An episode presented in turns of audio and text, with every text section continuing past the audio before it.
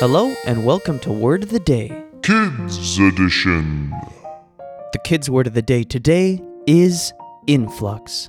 It's a noun spelled I N F L U X, and it's an arrival or entry of a large number of people or things. To use it in a sentence, I would say After the dragon and the hedgehog announced their race at the Magic Mountain, there was an influx of fans and spectators wanting to watch the race.